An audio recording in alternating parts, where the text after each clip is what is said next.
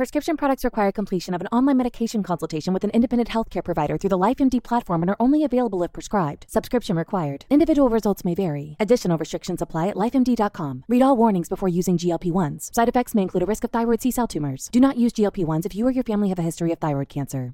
If you've struggled for years to lose weight and have given up hope, did you know you can now access G L P one prescription medications through LifeMD? LifeMD is now offering eligible patients online access to G L P one s, the breakthrough prescription medication that can help you lose body fat and weight. Listen to what people are saying. You just take your shot. It doesn't feel like you're on a diet. What I wasn't expecting it to do was to shut off the food noise. This was life-altering, and if I can do it, I feel like anybody can do it. And here's the best part. Your insurance may cover one hundred percent of the cost of your medication. So go to try life M D dot com to have your eligibility checked right now. Get started today at try life M D dot com. That's T R Y L I F E M D dot com. My Seven Chakras, episode one eighty. What got you here won't get you there. The Seven Chakras, swirling vortices of energy, positioned throughout our body, from the base of the spine to the crown of the head. For thousands of years, this ancient wisdom has been passed on from master to disciple. What are the functions of these energy centers? And could these chakras help you unlock your destiny and find your true purpose? Welcome to My Seven Chakras. And now, your host, Aditya Jai Kumar. Kumar. What's up, action takers? A J here, your friend, your host, and your fellow action taker. And you're listening to My Seven Chakras, where we believe that science and spirit go hand in hand, and you are powerful beyond measure. This is one show where we believe that your ability to make a difference in the world is directly proportional to your ability to take action every single day. Action Tribe, we have an inspiring episode in store for you today. But before that, let's listen to our latest iTunes review.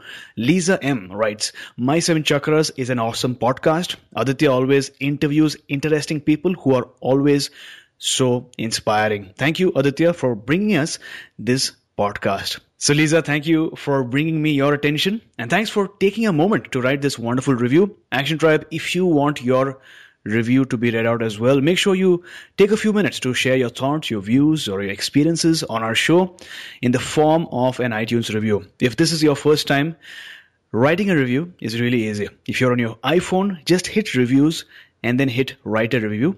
You can also type in this link onto your browser to jump directly onto the iTunes review page. The link you require is my seven chakras dot com forward slash review.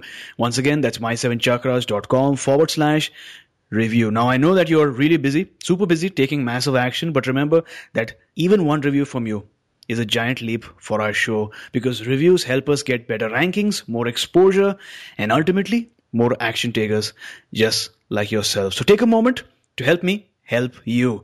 And with that, we are now ready to bring you our featured guest for today, Doctor Didier Desmesmin. So Doctor Desmesmin, are you ready to inspire? Yes, I am. That is amazing. So Doctor Didier Desmesmin is a New York City-based double-certified physician specializing in interventional, minimally invasive pain management and regenerative medicine. He believes that each healing process encompasses mind, body, and soul, as all are integrated. So Doctor Desmesmin, welcome to My Seven Chakras. I'm really excited to have you on our show. Before we begin, take about a minute and tell us a bit more about your story. Thank you very much, A J, for having me on the show. And thank you uh, for the listeners for uh, tuning in. So I'm Didier Desmesmin. I'm an interventional pain management physician in New York and New Jersey. And I practice minimally invasive procedures and a lot of what we call regenerative medicine. Mm-hmm. So definitely l- looking forward to learning more about what pain is and the different types of pain. But before that, uh, let's start with a dose of inspiration. Doctor, what is your favorite inspirational quote, and how does that quote play out in your day-to-day life? One of my favorite inspirational quote is, what got you here won't get you there. And the reason why I think that's very important to me is because it's very important to know that as I was starting as a physician, Uh, before, my focus was primarily on treating the patients uh, with any illness that they present with, which is sort of what I'm doing. But now, in addition to doing it, I'm actually involved in the teaching process and also helping the patient heal and to invest in their health. So instead of being just a traditional physician that focused primarily on treating medical conditions, I ask the patient to be an active participant in their health and to teach them as much as I can about the condition that they have and how they can actually invest in themselves to heal better and faster. Wonderful. I love this quote.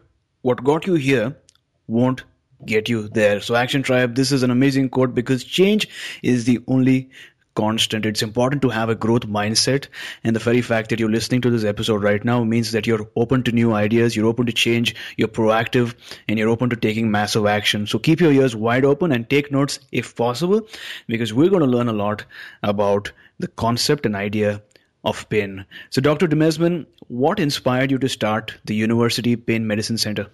So essentially, uh, I've always wanted to be a physician. I, uh, I grew up in a family of physicians. Uh, since I was mm. about five years of age, I've always loved sciences and I've always loved uh, to help people. I can recall by the age of six or seven years of age, some of my cousins, our younger cousins, used to come to me whenever they had a tooth that was loose for me to help them get, not only take away the pain, but to help them actually extract the tooth. So I began practicing medicine, quote unquote, at a very young age. So, so it's something that I've always wanted to do, and and I've had the uh, the pleasure, the opportunity to pursue my career dreams. Wonderful. Thanks a lot for sharing that with us. So it's really interesting to note that you always wanted to be a physician. Uh, you come from a family of, you know, people who are dedicated to serving uh, the community. You loved science, and not only that, you wanted to serve people. And all of that began at a very young age. As a kid, people used to resort to you, come to you for help and guidance. And I think, Action Tribe, it's a good time to take a moment here to go back to your childhood and understand what were those special magical moments in your childhood uh, where you really dreamed, envisioned what you'd like to become in the future, where you didn't have all these limited mindsets or challenges or obstacles that you thought about. You just focused on what you want to become as an adult at that point. Think about that, because that is really key to finding your life's calling or your life's purpose as well. Now, Doctor, moving on, broadly speaking, what are the different types of pain that people experience? Now, how are they different? And then, if it's possible, tell us what is the common thread or threads that make these different types of pain similar? So pain is actually, uh, there's a warning signal that occurs when a patient presents pain. So if you're looking at the different types of pain, there's something we call acute pain and what we call chronic pain. Acute pain is when uh, somebody has pain that lasts about two to six weeks. So somebody can get an injury and normally there's going to be pain involved. And we expect the pain to resolve within two to six weeks. If the pain persists this, uh, beyond two to six weeks, like it's actually going to eight to twelve weeks, then it becomes chronic. So chronic pain, the reason why it's important to distinguish it, it's because something has to be done for the chronic pain to resolve, as opposed to acute pain. Sometimes by resting, by doing limited activities, the pain can get better. The other important thing to realize also with pain is there's different types of pain. In addition to the temporal aspect, meaning acute versus chronic, there's what we call neuropathic pain, when a nerve is damaged. And there's something we call nociceptive pain, is when somebody has a broken bone or tissue injury. The reason these things are important to distinguish, because neuropathic pain when a nerve is damaged and nociceptive pain, they're treated very, very differently. And a doctor has to be able to make that distinction before coming with the treatment algorithm that's necessary for it. And with pain also, there's always an emotional component to pain, because if you're looking at the uh, the definition of pain, pain uh, has a, a definition that goes by, it's an unpleasant, it's an abnormal sensory an emotional experience associated with tissue damage. So whenever somebody has chronic pain and acute pain, a lot of times there's always going to be an emotional component to it, because, for example, if you're an athlete, you break a leg, you cannot go back in the field. That's going to lead you to be a little bit depressed that you cannot do it. We deal with a lot of uh, patients that are ho- uh, head of households where because of chronic back pain, chronic arthritis, chronic cancer pain. Unfortunately, these uh, gentlemen cannot go back to work, and therefore that puts a toll on their family dynamics. They cannot feed their kids, they cannot work, they cannot sustain their lifestyle, et cetera. So that's the emotional component that occurs. So what I do, I pride myself in not only helping the patient get better from a uh, from a suffering standpoint, but I always want to make sure that I always address the emotional toll that can occur when a patient develops chronic and acute pain. Love that. Thanks a lot for that explanation. You spoke about many different types of pain. One is acute pain, the one that is usually short-term, about two to six weeks. And after that, I assume that the body's natural healing mechanism kicks in. And then if it persists, it becomes chronic pain. And like you mentioned, something has to be done because it's painful and it's happening over a longer period of time. You spoke about neuropathic pain, which is when a nerve is damaged, and then the other type of pain, which I'm not sure I can pronounce that well, but the pain when a bone is damaged. And it's really important to sort of distinguish between the two because uh, the way that you you know overcome those challenges are are different. And then quite so importantly, you spoke about the emotional component of pain, right? Not just the physical feeling, but what that pain entails for the person's life, the implications of that pain on the person, on his or her family, and uh, you know community and surroundings. And that is something that is so important to consider. So, doctor, what would you consider heartbreak as? You know, when somebody breaks up or when somebody loses a loved one, does that emotional pain lead to physical pain as well? Absolutely. It's a very interesting that you mentioned that, A J, is because a lot of time when a patient presents, has a, let's say like they have an acute or chronic pain process, when that patient is going through on, uh, something that's emotionally taxing, for example, losing a loved one, losing a job, et cetera, the pain can actually get a little bit worse. Part of the reason is there are certain chemicals that we that we that we're born with to help with to fight anxiety and depression. And these same chemicals are necessary to help reduce pain activity. For example, if you're looking at, there's a medication, there's a chemical called serotonin, another one called norepinephrine. These things are needed in order for somebody to be less anxious and to be less depressed. But these same chemicals are also necessary to help fight pain. So that's why there's always a correlation when somebody goes through an emotional problem, the, any pain pathology that's underlying, that's present, the pain can actually get worse and get reactivated just because of a lot of those physiological things that occur within the patient's life. Got it. So I love that you spoke about these chemicals, serotonin and, and norepinephrine, the chemicals that really help alleviate or reduce the pain, right? So my question is, what happens biologically when someone experiences pain? So when somebody experiences pain, so essentially if I were to give you like a, a simplified version of what occurs, so when, sure. for example, you get what we call an injury, let's say like you're getting, uh, you, you fractured a leg or you get like an incision, like a cut in your hands. Okay. We have specialized uh, chemicals that are relieved from the skin that goes to the spinal cord. And from the spinal cord, the chemicals, the signal actually goes all the way to the brain. The brain now interprets the pain signal, and not only interpreting it, now the brain now starts to release chemicals that goes down the spinal cord itself to interrupt the pain transmission. The one important thing also to realize, there's two types of component of the brain where the pain is being uh, perceived. There's what we call the affective component, where the patient actually interprets the pain as suffering, because there's a there's a place in the uh, in the brain where you call it the somatosensory complex, meaning that when somebody gets a fractured leg, the patient goes, ow. That's one mm-hmm. part of the brain. Now, when the fractured leg affects a patient's livelihood in terms of like that patient gets depressed, another part of the brain now acts to interpret that as being not only a painful process, but also there's suffering, there's an emotional toll that occurs as well.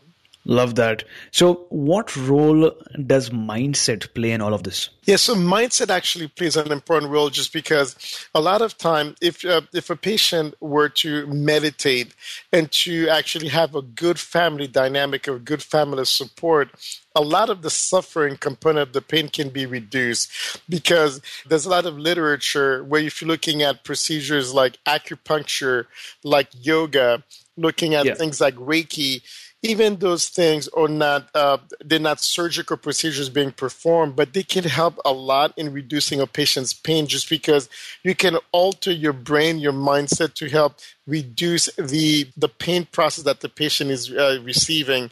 I studied my career doing obstetrics and gynecology, and some of my uh, uh, teachers told me that at some point, some patients should go through a C-section with just by doing acupuncture and meditating, and they would go with C- getting a C-section without even anesthesia, just because a patient can go and focus enough and use uh, their own mindset to help reduce the pain process. Not that I'm recommending that on a regular basis, but this is just to illustrate the power of the mind and what we can do to help enhance our uh, our spiritual and emotional state and to uh, and to fight things like chronic pain and depression. Got it. Now, I know that you've alluded to this, but what are some of the alternative techniques that you recommend to your patients to sort of help them tap into their body's natural healing capacity?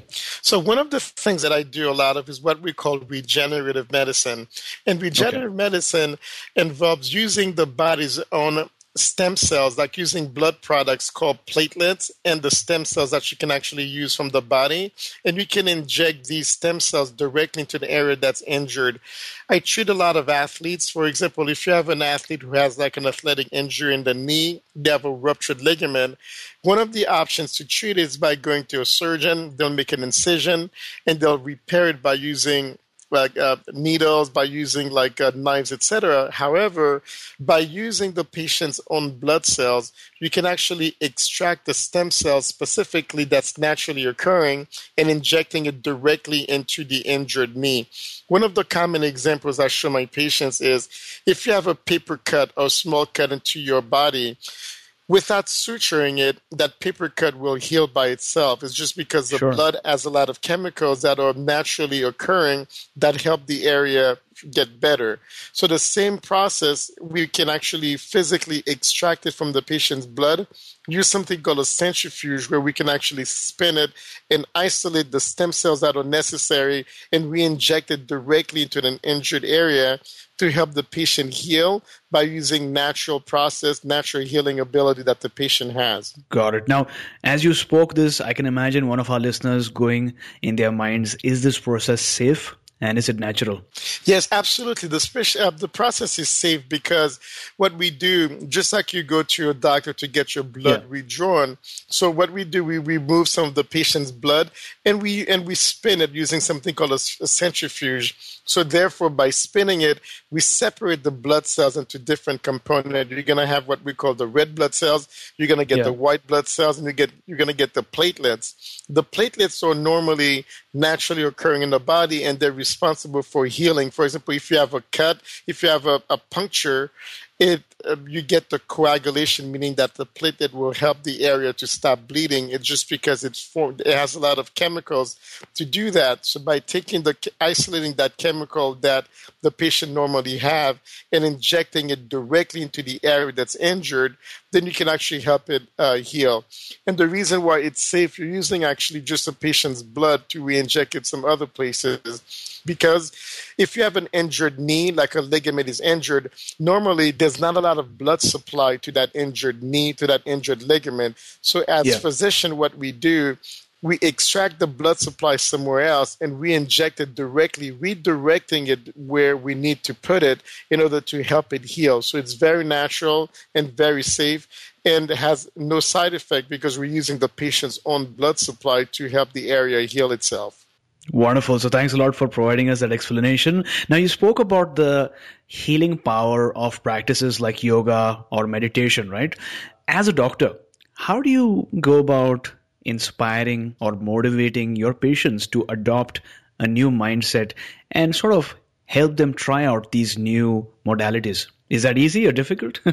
Yeah, I think like uh, the the difficulty comes in the fact that Uh, in order for a patient to go through yoga, re- Reiki, and things along those lines, there's yeah. a, a commitment has to be made. So it's not that you're going to do yoga once a month and you're going to you're going to get benefit from it. So the toughest part is, is the patient committed?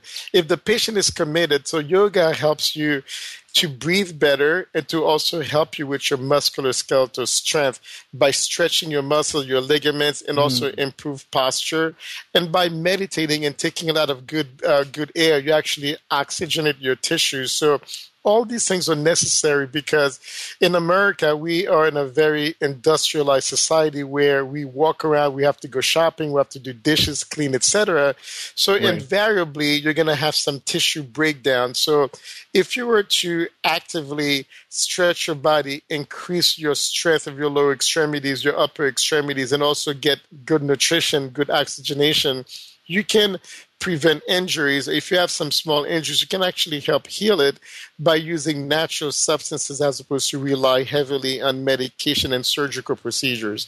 So the toughest part is the patient has to make a commitment, even if they do it like two to three times a week. Sometimes what I would recommend is a patient to get up and say, you know what, for, for ten to fifteen minutes, I'm going to do yoga for three times a week for one month. And after doing it for just one month, for four weeks, and when the patient starts to see the benefit of it, then it's going to be part of their daily habits just because they're going to benefit from it and they're going to want to do it over and over, and it's going to be part of their daily lives. Wonderful. So, uh, Doctor, under what circumstances do you recommend yoga versus something like Reiki? And how how do you, you know, make that decision? Yeah, so yoga actually is, is good for musculoskeletal uh, fitness, essentially, just because we are, by using yoga and things like Pilates, it's actually good to help with muscle strength and to help your ligaments get stronger. Sure. Reiki actually involves, uh, it's energy medicine, essentially. So so that's actually... Of, to me, like uh, uh, the person has to go to what we call a Reiki master in order to uh, to find the right benefit and to right to have the right person do the Reiki itself. I encourage my patients my uh, to use yoga a little bit more than Reiki just because I'm very familiar with it. And being an interventional pain management doctor, I see a lot of patients with muscular injuries, with, with back pain, et cetera. So it's a natural process for me to uh, to incorporate yoga into my treatment algorithm for them. If a patient has any emotional stress or any neuropathic pain or things along those lines, then I would probably give them the name of some of the Reiki masters that we have to see whether Reiki can actually be helpful in helping the patient with some emotional component to whatever's going on in their lives. So I think this is a perfect example of how the Uh, science establishment can be closely in touch with some of the healers, right? People from the yoga space and Reiki space. And if there's more collaboration, I think uh, people overall, patients can benefit so much more, right? No, absolutely, because we are we are part of like a, we are part of the world, we're part of the environment, and it's important True. That we realize that we should not rely only on medication or things that are external. Yeah. We have to do things that are naturally occurring that we can do ourselves, just because we are born with the ability to to heal ourselves. Because yeah. if you face it, a lot of time we breathe in bad uh, bad chemicals outside, we eat improper food, but we're still standing and going just because the body's doing something to help fight all the toxins that we're ingesting. So if we were to think about those simple concepts and using things like yoga, naturally occurring things, to really uh, believe that the body can heal itself and to give it a chance, but the investment has to be there. The commitment has to be there. It's not something that can be done once every two months, every three months, et cetera. The person has to be motivated, get a calendar, write down three days a week, four days a week or whatever, this is what I'm going to do. And they can do it for a short period of time. Just do it for ten, fifteen minutes to start.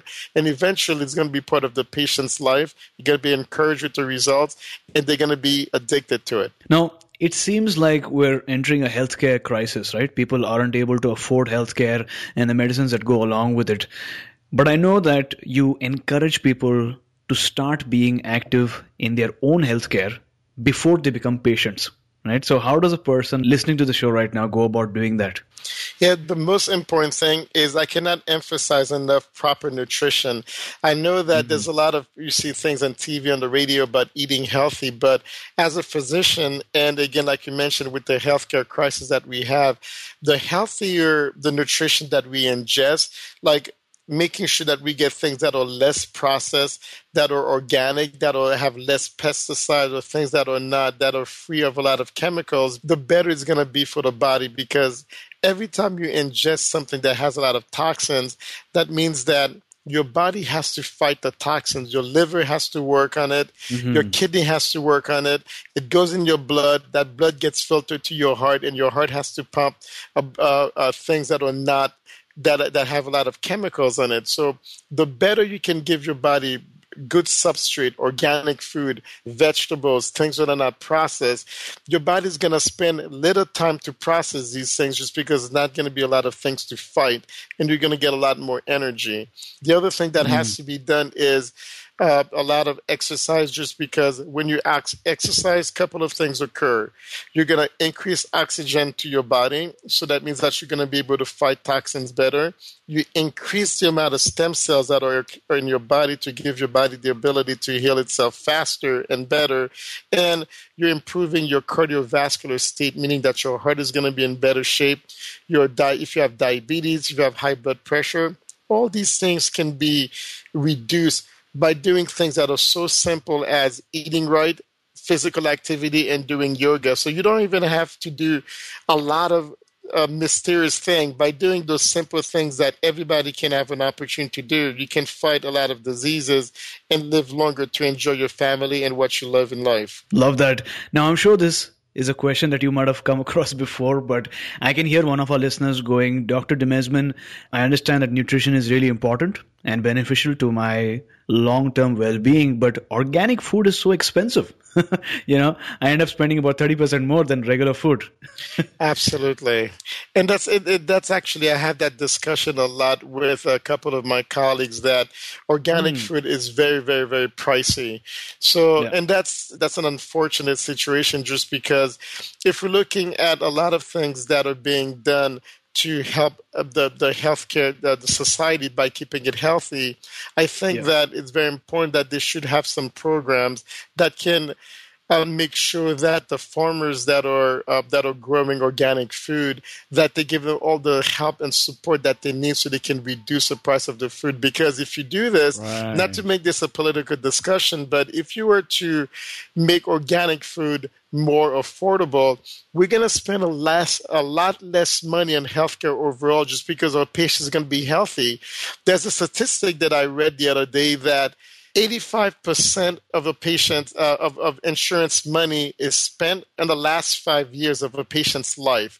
So, meaning mm-hmm. that just because when the patient gets uh, sick, the society are spending a lot of a lot of money to get that patient to feel better, to be healthier, and a lot of money is being spent just because you have to undo a lot of things that were being done over a long period of time.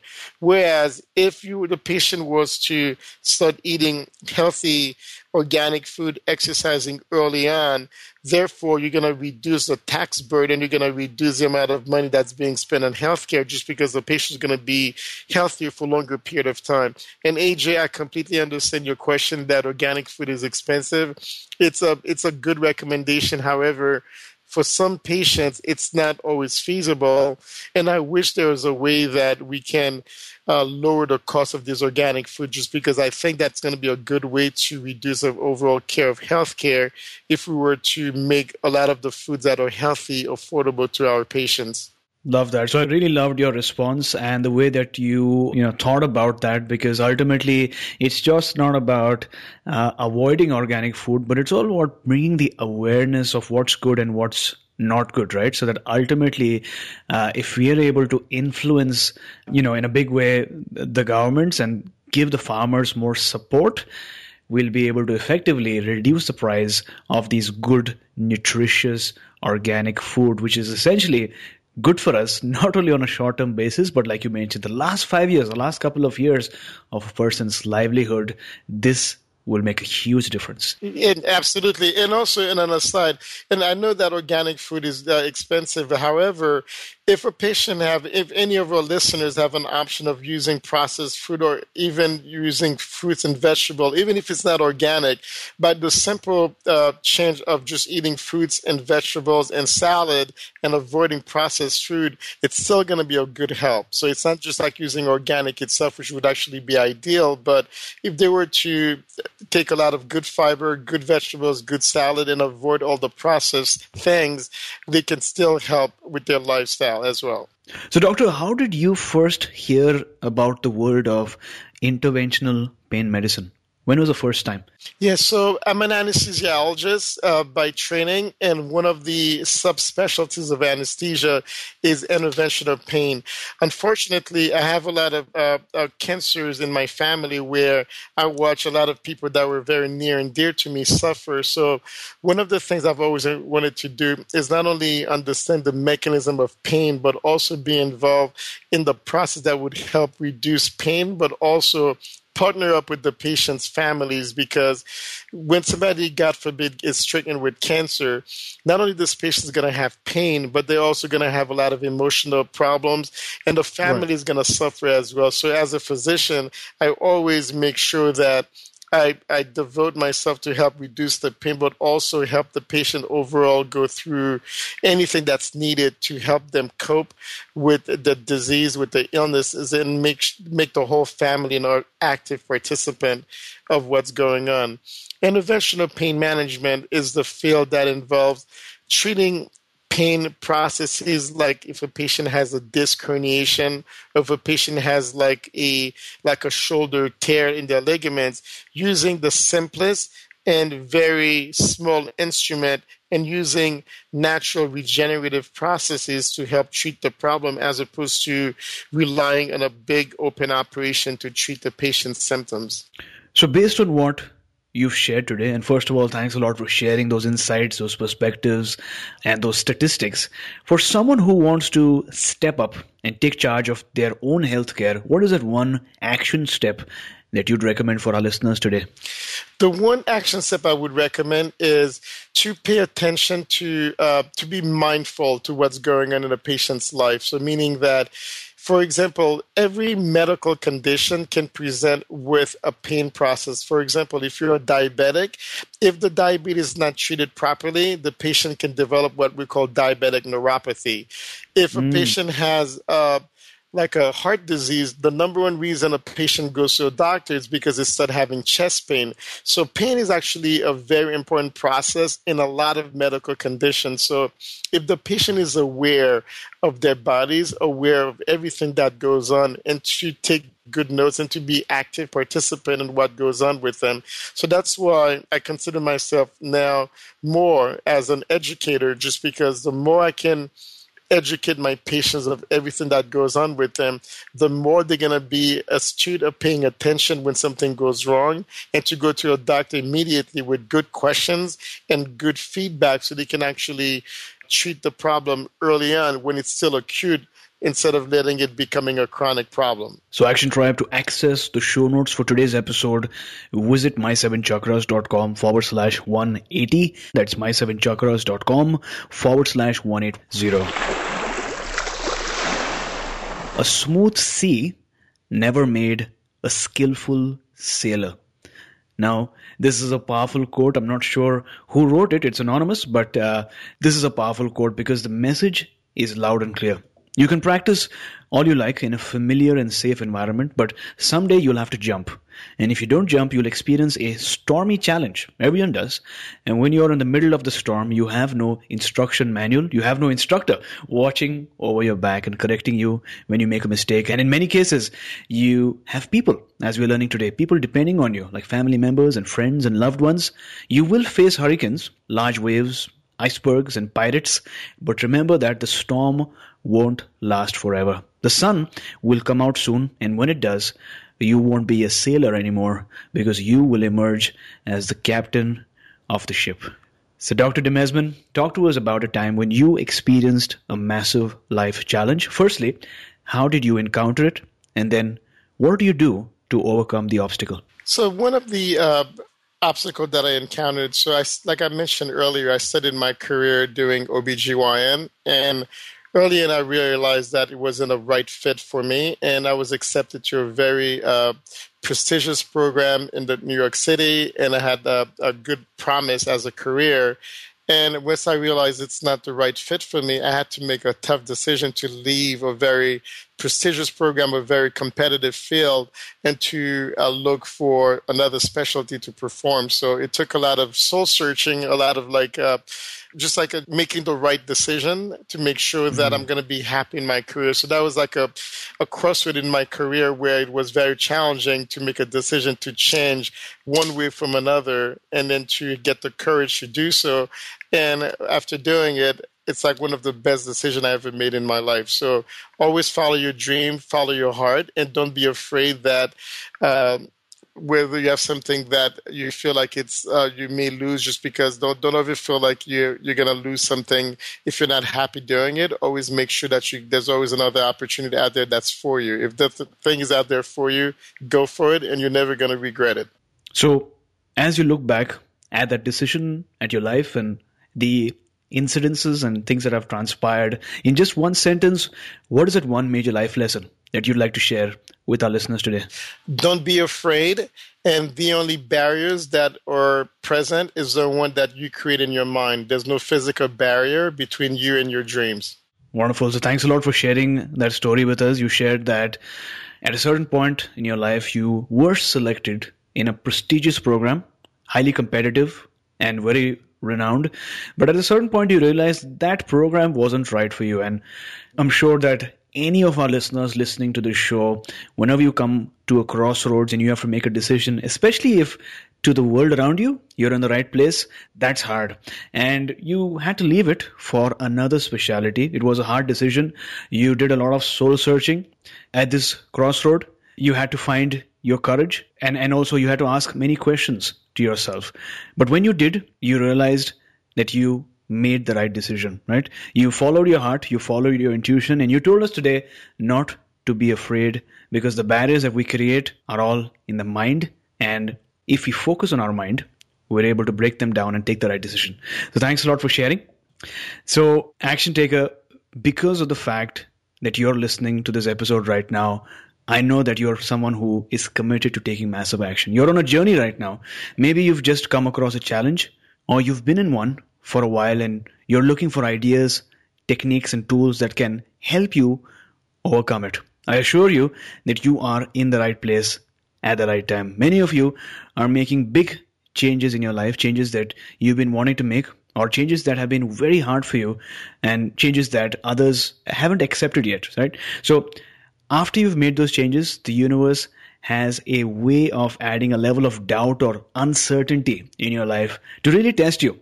So when you're in such a dilemma and you're second guessing yourself, learn to get in touch with your higher self, because that still small voice inside of you, the one that urges you to, you know, do what is best for you, that voice has the answer. Because as Elizabeth Ross once said, learn to get in touch with the silence within yourself and know that everything in life has purpose. There are no mistakes, no coincidences, and all events are blessings given to us to learn from. So doctor, at this point in time, what is your life's calling? My life's calling is to is to be an educator, to be a teacher, and to be an influencer, uh, because I'm part of society. And I was given, uh, I was blessed with skills to be a good physician and to learn how to uh, treat uh, various illnesses. And I believe that my calling is to be there to help fellow human beings to improve not only in their health, but to invest into their health and to be the best they can be. So let me ask you this question. As you look back at your life and the conversations that you had, or maybe the books that you read, was there ever a defining moment that really changed your life? One of the defining moments was, I remember one of my uncles actually a physician, and the one thing that he always tells me is, just like you mentioned earlier, is if something appears, uh, if, if you're not being challenged in life, that means that you're not in the right space, meaning that when I was like uh, in college going to medical school, sometimes some of the uh, classes were very difficult and very hard. It's like, you know what, if you keep on taking easy classes, you're not going to be challenged when you go to medical school. So I started taking classes with the hardest teachers. So therefore, I know I had to study hard. I had to spend a lot of late nights to learn and to be able to focus and to practice. So that way, when medical school came around, I was better equipped and better prepared at handling the, the amount of study material that I had to study, just because I challenged myself in college. Therefore, medical school was a lot simpler just because I did not rely on taking a lot of easier classes. So that's one of the things that when my uncle told me, like, listen, you have to, uh, if you want something in life, it's going to be hard, it's going to be challenging, but you have to keep on moving forward. And I took that to heart, and I and I kept moving forward. And with that, we have arrived at the very end, the last round for today, called the Wisdom Round. The purpose of this rapid fire round is to take notes and take action. So are you ready, Doctor? Yes, I am. Perfect. What is the best advice that someone's ever given you? One of the best advice that somebody ever gave me, like I mentioned earlier, is what got you here, what gets you there. So meaning that as you're doing things in your life, don't be afraid of change. Don't be afraid to reinvent yourself and moving forward so that you can actually do, that you keep on uh, doing things, even if it's different than what you have done before, and never give up and keep on uh, striving to be the best you can. So name a personal habit that keeps you going. One of the uh, personal habits that I do is, like, I always allow myself to have about thirty to forty minutes every morning. To the first ten to fifteen minutes are uh, always spent to to plan my day. So meaning that whatever meetings I'm going to have, if I'm going to do wh- whatever patients I'm going to see, I've always make sure that I plan it ahead so that when, when I get to the office, I'm not, everything is going to be uh, more structured.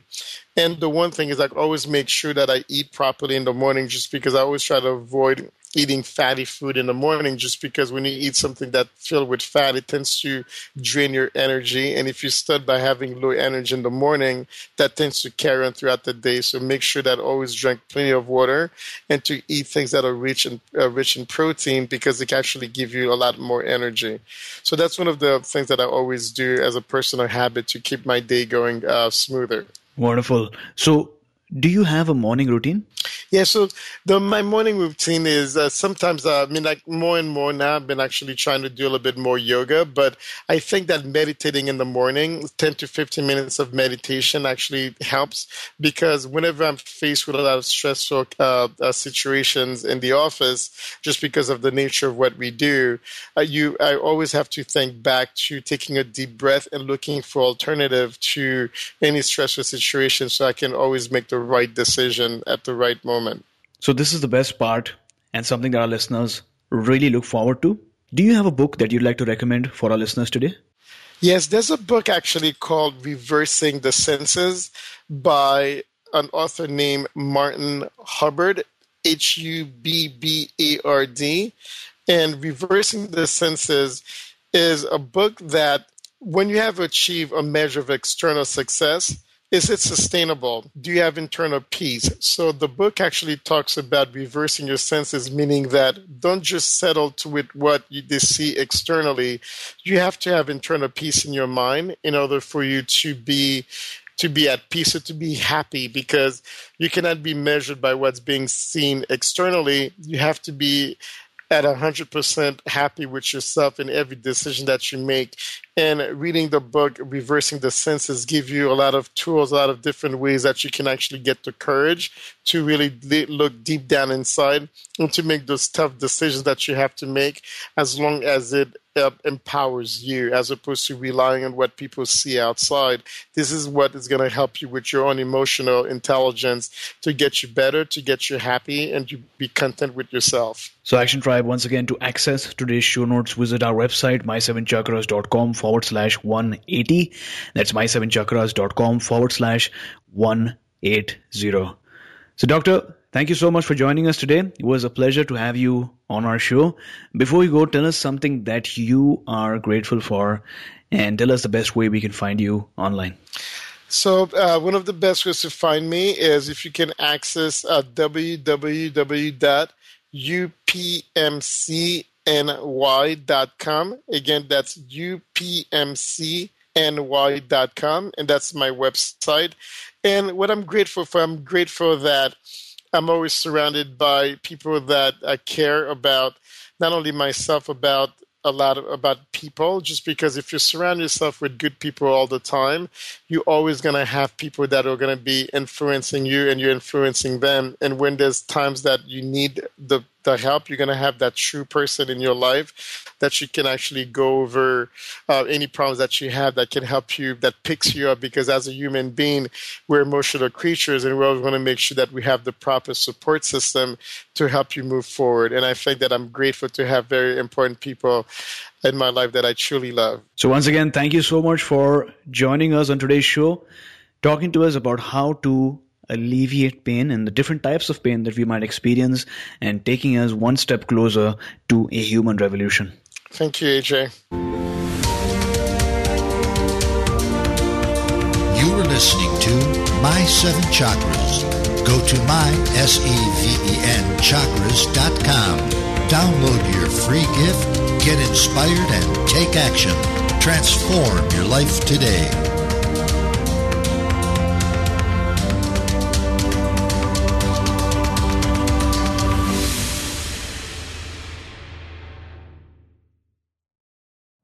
You know how to book flights and hotels. All you're missing is a tool to plan the travel experiences you'll have once you arrive. That's why you need Viator. Book guided tours, activities, excursions, and more in one place to make your trip truly unforgettable. Viator has over three hundred thousand travel experiences to choose from. Everything from simple tours to extreme adventures and all the niche, interesting stuff in between. So you can plan something that everyone you're traveling with will enjoy. Real traveler reviews give the inside scoop from people who've already been on the experiences you're considering, so you can plan with confidence. Free cancellation helps you plan for the unexpected, and twenty-four seven customer support means you can travel worry-free. Download the Viator app now and use code Viator ten for ten percent off your first booking in the app. Find travel experiences for you. Do more with Viator.